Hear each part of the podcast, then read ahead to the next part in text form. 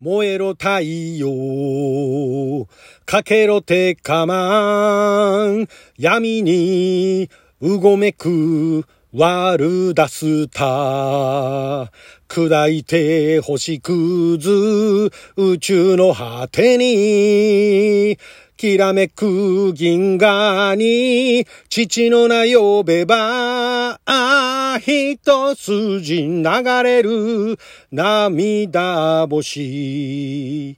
やるぞペガス。テクセッタ。宇宙の騎士、宇宙の騎士。テカマン。あなたの順位はちょっと拝借。こんにちは。ラジオ神の神ふみかつです。今日は2021年11月8日月曜日、六曜は旋回戦勝でございます。毎週月曜日は昔のテレビ漫画、テレビアニメ、特撮のオープニングエンディングなどをアカペラで歌って歌のリハビリをするえー、アニトク歌ビリテーションのコーナーをお届けしておりますが、今回お届けしたのは1975年ですね。まあ、あの、テレ朝が NET 系列と言われてた頃ですね。NET テレビのあの、タツノコプロがね、制作した宇宙の騎士鉄火マン。まあ、後にあの、鉄火マンブレードってのが出てまいりますけど、その元、元ネタですね、オリジナル。宇宙の騎士鉄火マンのオープニング、鉄火マンの歌。昔のね、このあの、オープニングのタイトルはもう単純ですからね。鉄火マンの歌とかね、ガッチャマンの歌とかね、そういうのがあの曲のタイトルなんですけど、これね、まず宇宙の騎士鉄火マン自体がね、えー、当時私、小学校3年、2年か3年だったと思うんですけど、なかなかね、まあ子供向けではあるんですけれども、その中でもちょっとハードなタイプの、ハードなタッチの SF で、もう本当にあの、全然お話覚えてないんですけども、かっこよかったなっていうね。で、これまたあの、キャラクターデザインが、今でもね、あの、ファイナルファンタジーだとかそこら辺のあのキャラクターデザインなどされている天野義隆さん、そしてメカニックデザインがガンダムとかでもね、メカニックデザインをやられて有名な大河原邦夫さん。この方たちが手掛けていた、えー、タツノコプロのね、宇宙の騎士鉄火マン。キャラクターもね、本当あの、天野さんデザインなんですけど、まああの当時のね、えー、タツノコにありがちな、ちょっとバタ臭い感じのね、えー、まあでもかっこいい。ガチャマンからそうですからね。えー、マッハ55、マッハ555も、まあその気がありましたけれども、いわゆるなんか今時のアニメとは全然あの、対極的なね、すごいあの、劇画タッチの、そういうキャラクターたちの、まあ SF アニメだったんですけども、これがね、あの、ペガスっていうね、ロボットに乗って、まあちょっと細かい話は、えー、さておき、えー、宇宙、宇宙パトロールみたいなもんなんですよね。あの、だから、えー、キャシャーンがあって、ポリマー、ハリケーンポリマーがあって、で、辰野 SF アクションヒーローの第3弾というふうに銘打たれてたわけなんですけれども、だからまあ時系列的にはそんな順番なんですが、その、この鉄火マンがね、まあその子供心に痺れたのが、まずね、その、ペガスっていうロボットのなんか足元のところにまずあのヒーローが入るんですね。この変身する、変身というかまあ鎧をつけるんですけれども、それがね、えー、なんだっけな、セッタールームってのがあるんですね。あ、ここに、ウィキペディアにあの、テッカマンのテックセットシステムっていうところが書いてありますけども、テックセットシステムを使って、えー、人間の細胞を凝縮強化することであらゆる環境に対応できる超人、テッカマンが誕生するということで、まあ言うなれば、そのロボットの中に一旦入って、で、なんかあの、すごい、もうね、あの、ビジュアル的にはすっごい痛そうなんですよ。なんか体全身になんか茨のね、ツタがうわーってなんか絡まるような印象で、まあだからそれがなんですよね、凝縮強化してたんですね。で、だから鎧を周りにつけるっていうよりかは、全身が硬化する、硬くなるっていうことなんですよね、人間の細胞がね。で、えー、まあ、鉄火マンになると。だからこれね、一回ね、なんかの、少年の、あれはなんだろうな、なんかの少年が間違って、ね、そのテックセッターってかそのテックセットシステムの中入っちゃって偉い目に遭うっていう、そういう、そういう回が、それだけはすごい印象に残ってて、怖えみたいなね、鉄火マンかっこいいけど、俺は鉄火マンにはなれねえみたいなね、そういうふうに思ってた、すごい印象に、そこだけは印象に残ってるんですね。あとはどんな話だか、なんかあの、えー、パンチパン、アフロパーマの 隊員がいて、それは宇宙人だっていうのは、それは覚えてるんですけどね。えー、あとなんかあの、女性の隊員がミニスカだったっていうところは覚えてるんですが、あとはかっこよかったっていうね。だからね、スペース、スペースナイツっていうね、なんだろう。あれは、何なのかな。なんかそういう、あれですよね、その、ワルダスターっていうのが敵でいるんですけれども、まあ、ワルダスターから人類を守るスペースナイツっていう、だからまあ騎士ですよね。宇宙の騎士ですよ。スペースナイツ。っていうそのまあメンバーがいたと。で、このね、まあ、宇宙の騎士ですよ。そこら辺がね、なんかまだ当時のその少年にとってはね、えー、騎士もかっこいい。ナイトっていうのも、まあ、あんまりだからね、その当時、何が騎士かっていうのもよく分かってなかったと思うんですけども、なんかその、それまでとは違うぞと。なんか品格ある。リボンの騎士ってありましたけれども、あれとはまたちょっと違うんですよね。宇宙の騎士なわけですよ。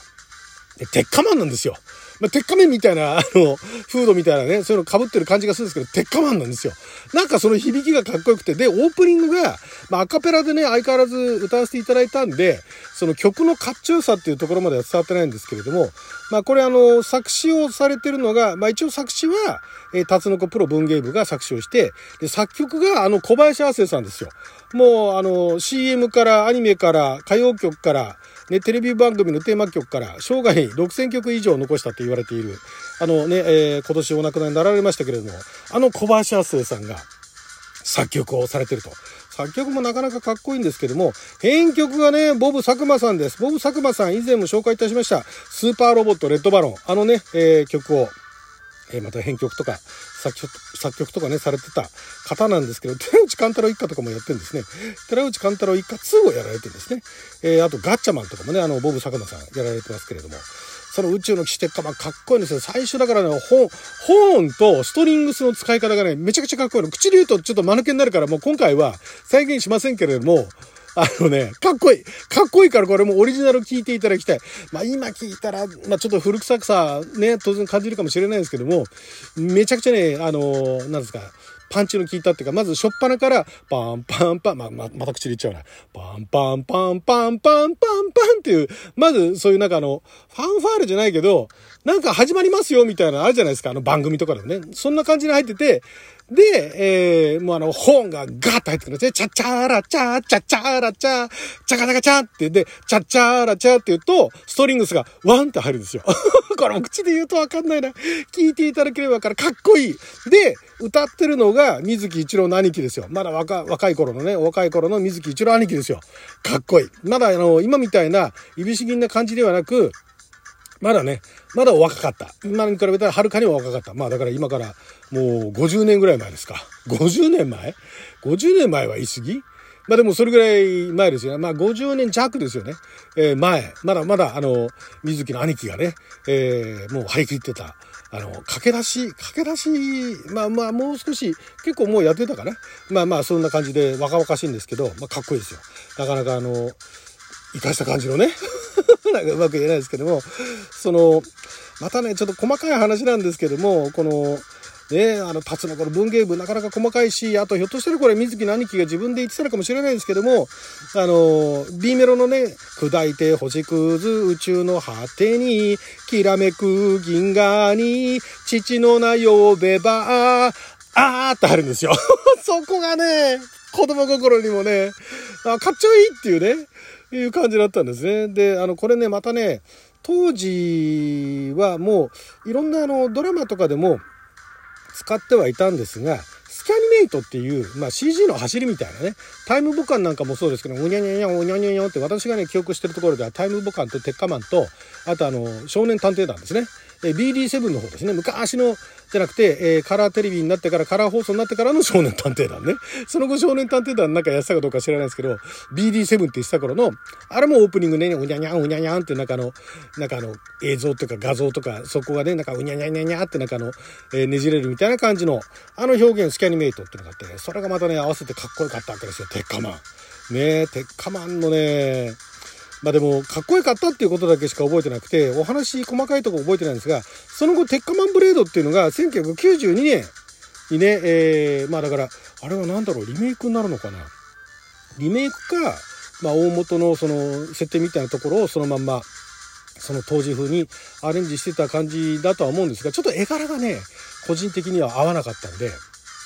あとまあもう私もいい年になってたっていうか社会人になってたっていうのもあって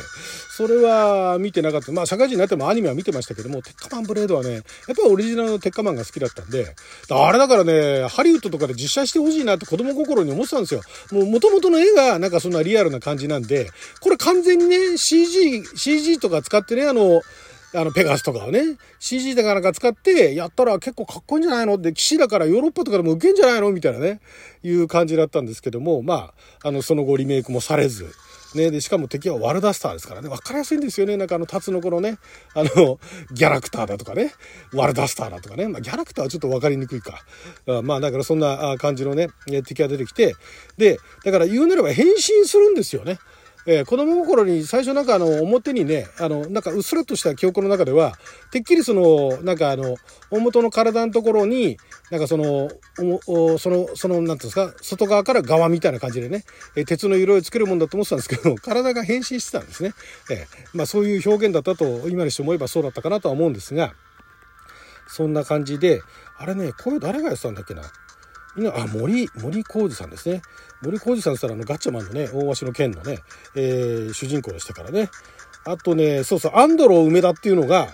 あの、山田康夫さん、前半山田康夫さんで後半野沢那智さんがやるっていう、まあ、大御所も大御所のね、もう今、あの、二方とも奇跡に入られてますけども、そんな方がアンドロ梅田という、ちょっとね、あの、見た目はふざけた感じなんですけど、えらいなんかニヒルな感じのキャラクターでね、アンドロ梅田も合わせて、あの、ご覧いただければなと、どっか探せば出てくると思うんで、アンドロ梅田で検索すれば出てくると思うんでね、かっちょいいんで、あの、オリジナル曲聴いてみてください。はい、ということで、今回は子供の頃、ほんとね、これね、よく歌ってた歌ってたこの宇宙の騎士、鉄火マン。えー、アカペラで歌いました。はい、ということで12分間の貴重なお時間いただきありがとうございました。それじゃあまた。